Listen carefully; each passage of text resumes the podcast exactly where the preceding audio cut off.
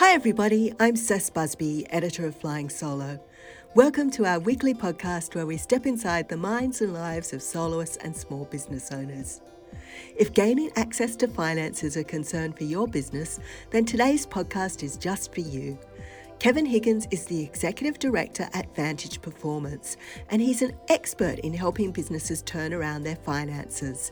As banks and lenders are looking more and more at protecting their mortgage books and the availability of capital gets tighter, find out how you can improve your chances and increase your lender's confidence so that you can get the funds that you need to succeed. Kevin, thank you so much for joining me on the show today. Nice to be here. Excellent. Now, um, I'm going to pick your brain around all things funding and loans and all that kind of thing, which is quite a essential topic for a lot of our business owners at the moment, which are probably going through a lot of significant challenges with the economy being what it is. So, um, first up, what are some of the common um, funding challenges that you've observed when it comes to small businesses and sole traders trying to get loans? Yeah, I think the the funding challenges um, primarily stem from lack of good visibility uh, to provide to the funders who are going to do the deal. Um, so often a bugbear of theirs is that they don't have, well, they've got late uh, information um, and uh, often the information is is incorrect or the assumptions underpinning it are just unreasonable. So some of the the key things that they kind of ask for is things like three-way forecasts, that's P&L, balance sheet, cash flow projected, because they want to see that whatever they lend is going to be able to be serviced, um, and those assumptions that are underpinning that serviceability is are reasonable. Um, so that I would say that's probably one of the the, the biggest challenges uh, that a banker has um, and a funder, um, and, and, often the getting the information on time. Um, you know, so, sometimes it's uh, you know that that's a bit of a warning sign for for banks if they've asked for something and and it takes you know a month to, to provide that information back. Um, it just tells them that the information is not readily available and at the, the company's fingertips and things like financials and data and all that kind of stuff that should be at a, at a business's fingertips because that, that demonstrates that they're across everything and they're it, it, it's good live data within the business. Mm.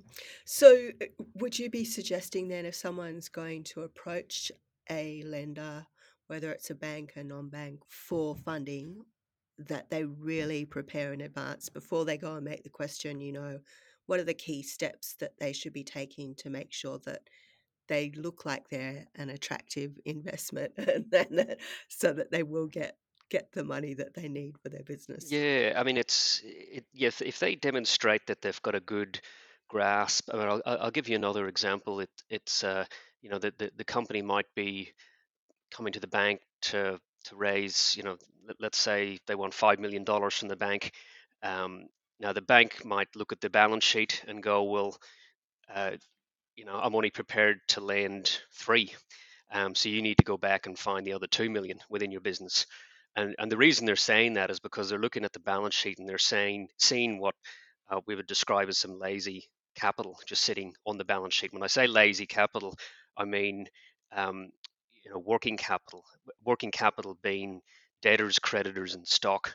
So if your debtors, you know, are not or are kind of getting delayed and they're they're you know they're not being collected on time um, you know or if your stock turnover is uh, is not industry best practice then they'll they'll question that and they'll look at that to say well you need to go back and, and review that and make sure that you're, you're doing everything you can to make sure that your cash conversion cycle which is the moment that you order goods to the the other end of the spectrum as to when you're invoicing and collecting those goods is that as tight as possible uh, if that's tight as possible um, and then then the bank's job is then just to fund those uh, peaks and troughs throughout the year when it comes to seasonal kind of ups and downs so they know that right you're doing everything you can to maintain a good tight working capital uh, grasp on the business, and now the bank is just that kind of they'll they'll cover those uh, you know highs and lows. So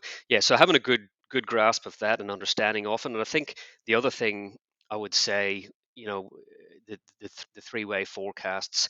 Um, I'd say probably 80% of the time the banks get three way forecasts that are prepared with no real, I guess, uh, you know, sense checking of the, the assumptions. So they might just flatline revenue, or they might flatline cost of goods sold, or whatever that might be. And that again, that tells the banker, well, no one's really testing this. No one's doing any what if scenarios because those are the things that the bank do when they get it as well, or any funder.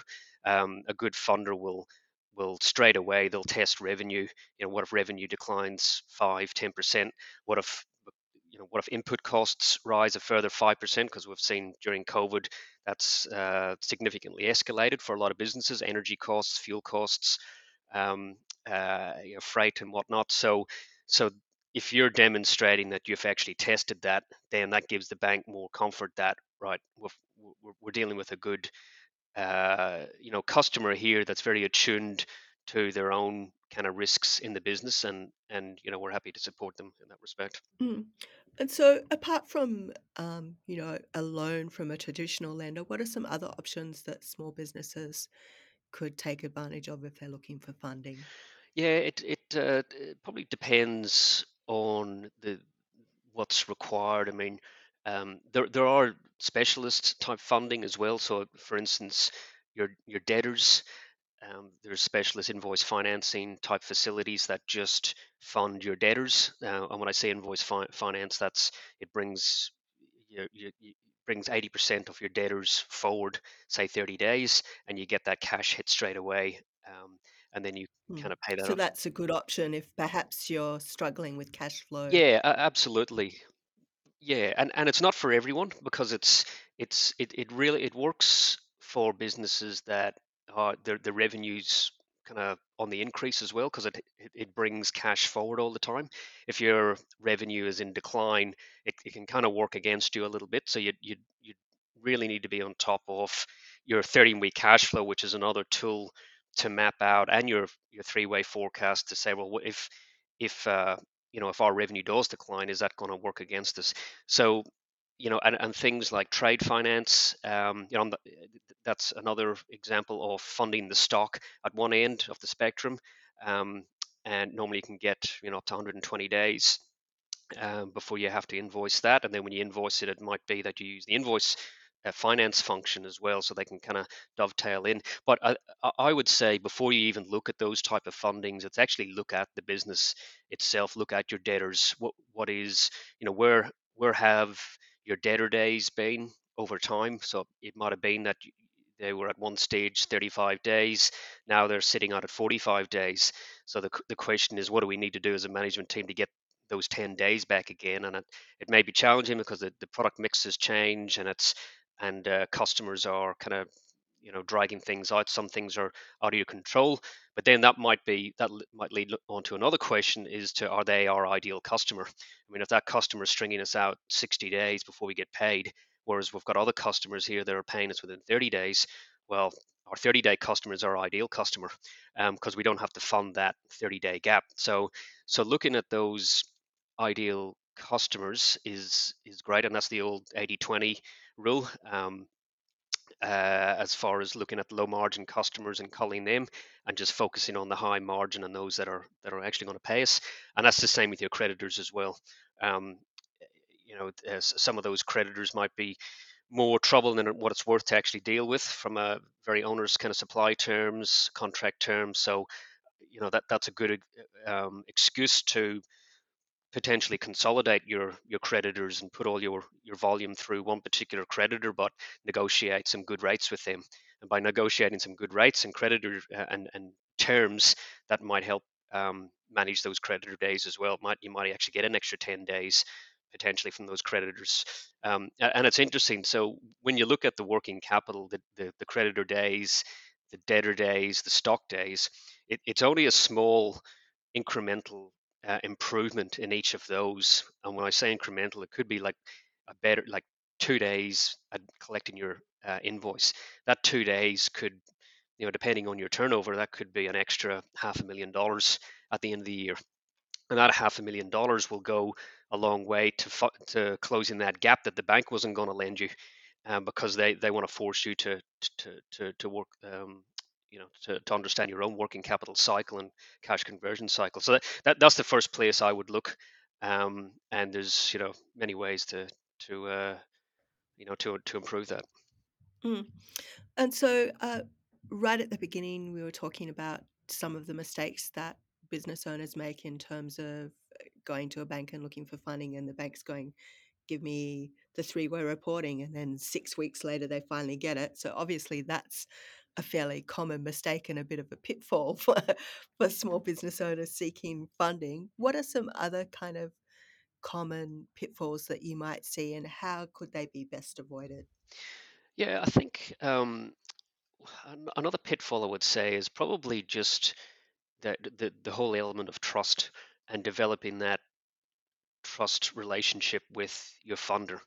Um, so rather than you know just coming to them when because because often uh, customers come to the banks when they're they, they look at their own cash flow and they go oh i'm running out of cash i better get some some funds in or they haven't done enough planning to see any shortfall coming up.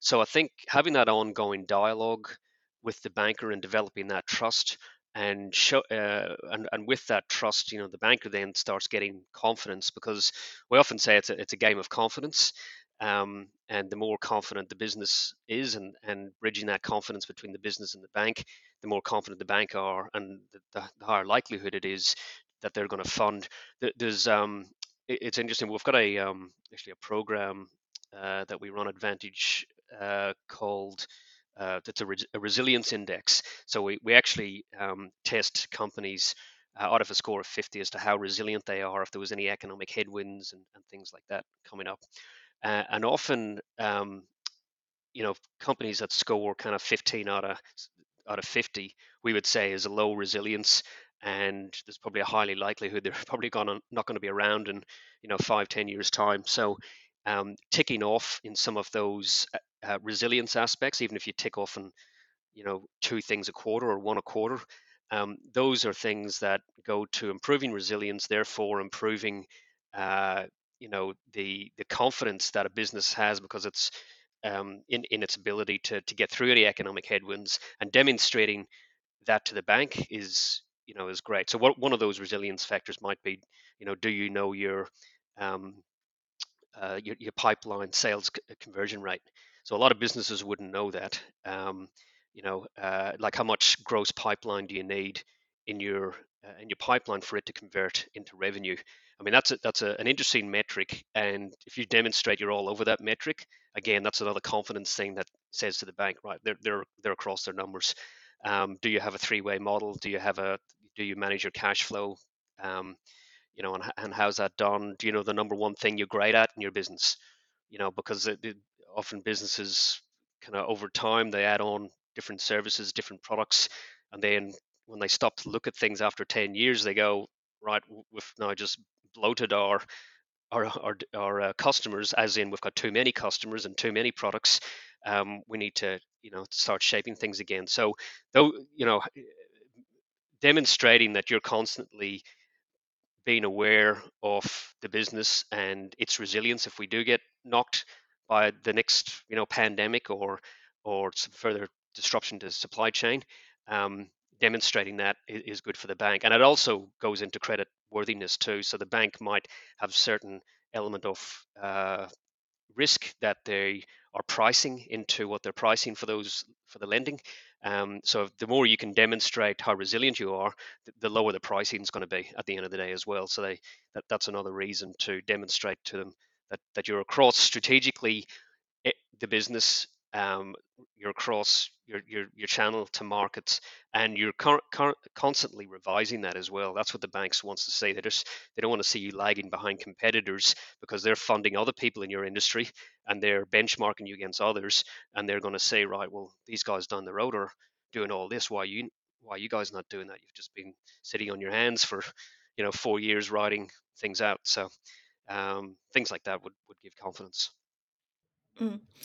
Um, now, a lot of our listeners are sole traders or micro business owners, and I think securing loans for them can be really particularly challenging, often because they've made the mistake of not separating their finances properly. So their personal and business finances are really very intertwined. So, what strategies could they use to maybe build a clearer separation between those business and personal finances to start with? And once they've done that, how can they improve their prospects for getting a loan, like their loan eligibility? Yeah, I think um, you know a focus on paying down debt is probably a good uh, a good thing to focus on. So any any profits that there are in the business that can be you know put down into lowering debt and and the, the lower the debt is, so when it comes to negotiating any finance facilities, they'll they'll be in a stronger position to take some of those personal assets out of that pool as well, and and put them to the side. Um, so I think you know the the the reason personal assets are put in there is because uh, th- there's not enough equity sitting within the balance sheet of the business, and the, the the banks then need to supplement that by getting um, some personal security to to to, to call on that, uh, which is rarely called on, uh, but it's still that they have that as a as a comfort factor. So my ad- advice there was would be just to to to strengthen the balance sheet as much as possible. Uh, any, any retained profits, put that off debt. Um, the lower the debt, uh, the more secure the balance sheet. The more secure the balance sheet, uh, the, the less likely a funder is going to rely on, on on some of those personal assets. And you know, and and also, you know, just not necessarily banking related, but you know, things like personal guarantees and whatnot. Just I would always just be conscious of of uh, you know when to give those personal guarantees, even to, to trade trade creditors and whatnot, and unsecured creditors. Because if you if you don't have to give it, don't give it. Um, that's my my old restructuring hat being put on that because you know if that can be negotiated out, absolutely do that um, because that's a you know that that's a further risk element personally for directors. Um, that you know if you've got a strong enough balance sheet that they shouldn't again same thought process that the the the, secure, the unsecured creditors shouldn't need to rely on any personal guarantee to get through because um, because the, the balance sheet's strong enough. Mm. So, what if I am a small business owner and I've the bank saying I am going to have to say put up my home for collateral for a business loan? Are there any kind of precautions that I can take that will make me feel better about doing that? Because that's a pretty big thing to do. Yeah, I mean, what I would say to that is just make sure that you've you've got a really good, clear uh, business plan uh, and and strategy for the business, and make sure that that's that strategy is being uh, you know reviewed and revised, um, and you've got some good people around you to help execute on that strategy because it is, you know, it is a lonely kind of road being out there as a director.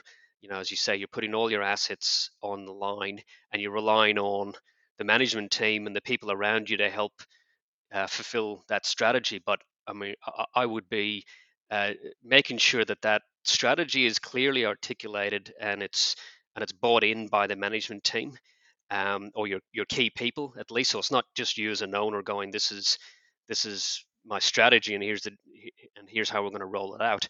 Um, have the have the have the owner say here's my strategy, but then get the management team to roll it out because that'll test their uh, test their capability and and you're not just solely relying on um, you know one individual to to get things through. I mean, it, it is inevitable that they have to provide, you know, often with startup businesses or small businesses, personal guarantees. But um, if you surround yourself by good people and have got a, a really well articulated strategy, now that strategy, you know, changes over time, which all of them do, um, then you can pivot very quickly to to deal with that. And you know, uh, you know, part of that strategy, even from a funding point of view, I always stress this three-way forecast to, to for a for a business owner to be across their numbers. Um, th- there's got to be no surprises for them. So if you know, and and you know, have have one key metric in your business that if that key metric you know starts to decline, that's that's a reason for you to start pivoting or start looking at headcount or start or maybe start growing and and and putting some more risk on the table. But I, I can't stress enough knowing the numbers and having good visibility of that. One thing knowing them, but it's it's pointless you know knowing your numbers but if you don't have the visibility as in three months six months and and you know some business owners might say well i don't know what's happening three months ahead or what's happening six months ahead. Well something is better than nothing um, as far as uh, pipeline forecasting and sales forecasting um, and you know that, that that would be a you know that would give me comfort you know uh, for, in that respect um, and and give the uh, the business owner comfort that they've got some good visibility. Mm. And it's so much easier for businesses to do that these days with all of the advances in um, the accounting software, all the reporting that's achievable within that, the forecasting.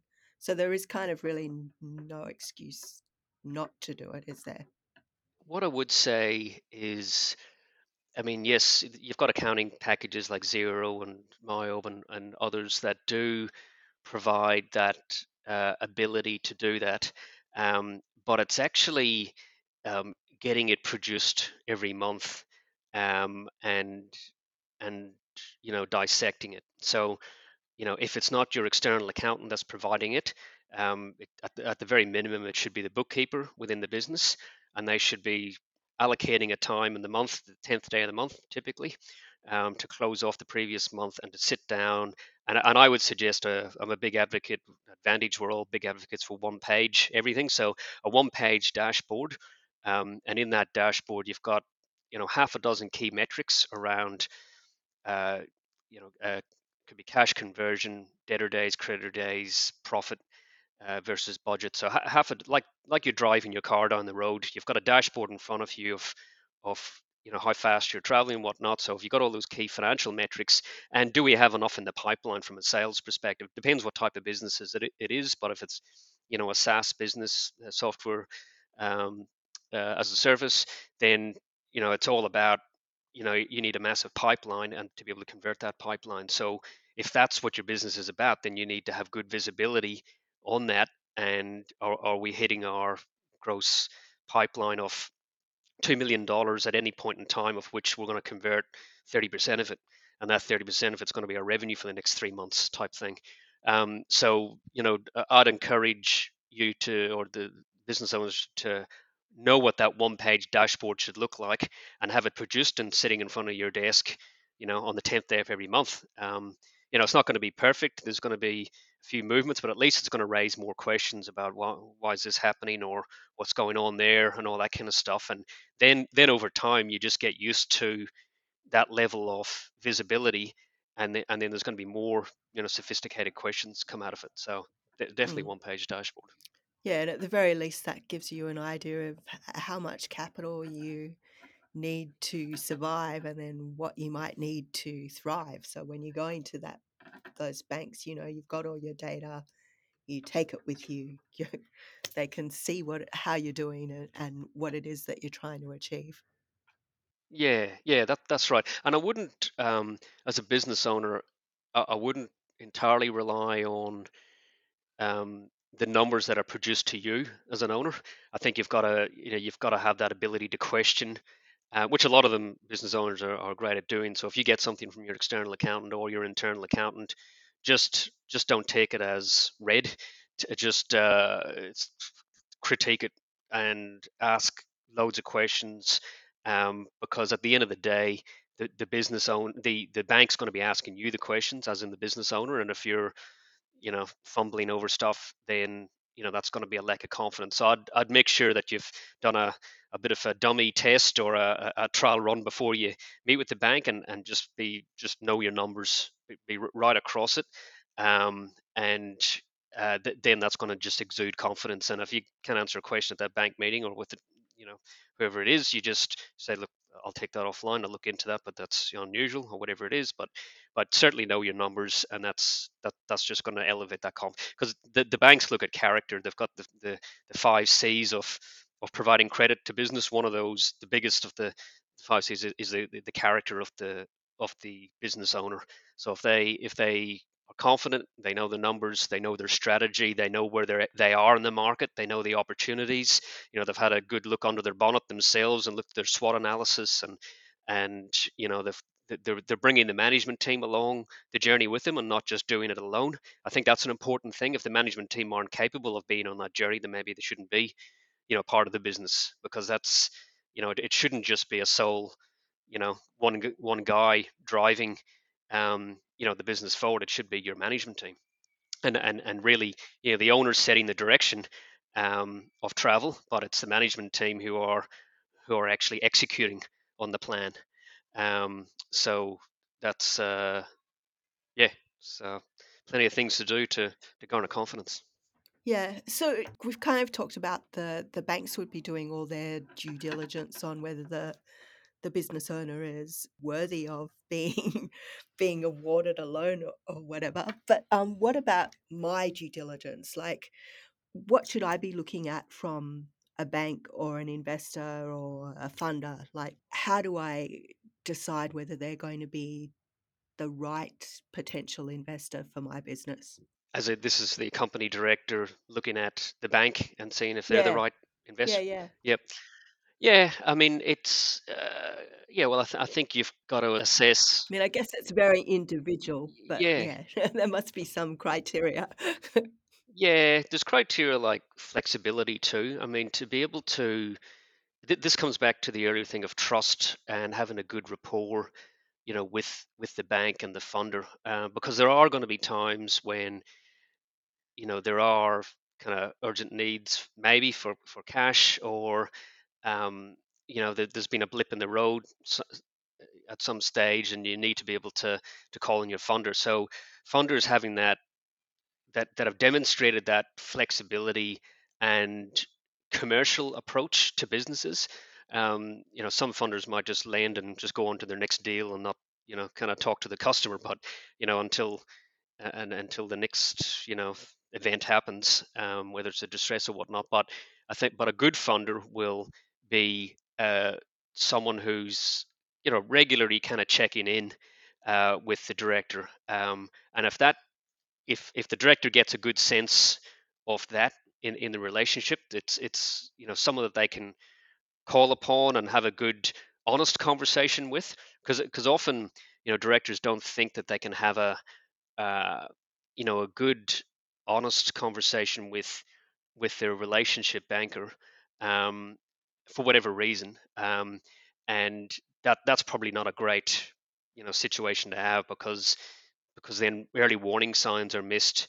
Um, and we're, we're a good relationship manager in, within the bank will pick up on that and and kind of escalate that to get a solution for the customer. So so having that, uh, I'd say. So how, how do you pick the right investor? I would. It's it's like you know picking a good work colleague or a or a, you know a good friend you, you need to have a good level of trust with that banker and know that they know your industry um, and uh, you know that are flexible enough to move with any uh, uncertainty that happens you know within the industry so what you know some questions around that mm. so what about i've done all my paperwork i've i'm exuding confidence i can answer all the questions but yet i'm still rejected by by the bank, what kind of advice would you have to someone who's, you know, they've done all the hard work, they they need the money, but their loan's been rejected? How can they kind of stay motivated and resilient and keep going and then maybe try again in a few months' time? And will the bank give you a reason or will they just flat out reject you? No, they'll they'll give you a reason. Um, they'll definitely give you a reason. Um, and you know, it's it'll it'll often be around credit worthiness uh, and you know the the or or it might be that earlier example of working capital. So they the the, the company's asking for a million dollars, but the bank's only willing to give half a million. So the bank are really expecting you know the business owner to go back and look at that other working you know within the business. But let's just say that that the, the the company owners squeezed all the, the working capital it can out of the business. It's got perfect debtor days, perfect creditor days, perfect stock days um, and they're still not getting a land. I mean, I think the, the the one thing I would do, I'm going back to this resilience uh, survey that we've we've uh, conducted, this 50 um, 50 questions for highly resilient businesses. So it's it's across strategy, working capital, business intelligence uh, within the business, governance, sales effectiveness. If if you assess the business on that and you go, oh, actually, I'm, I'm only doing 17 out of the 50 traits for highly successful um, businesses. Um, and I should say some of these things are based on the Rockefeller habits, things like that.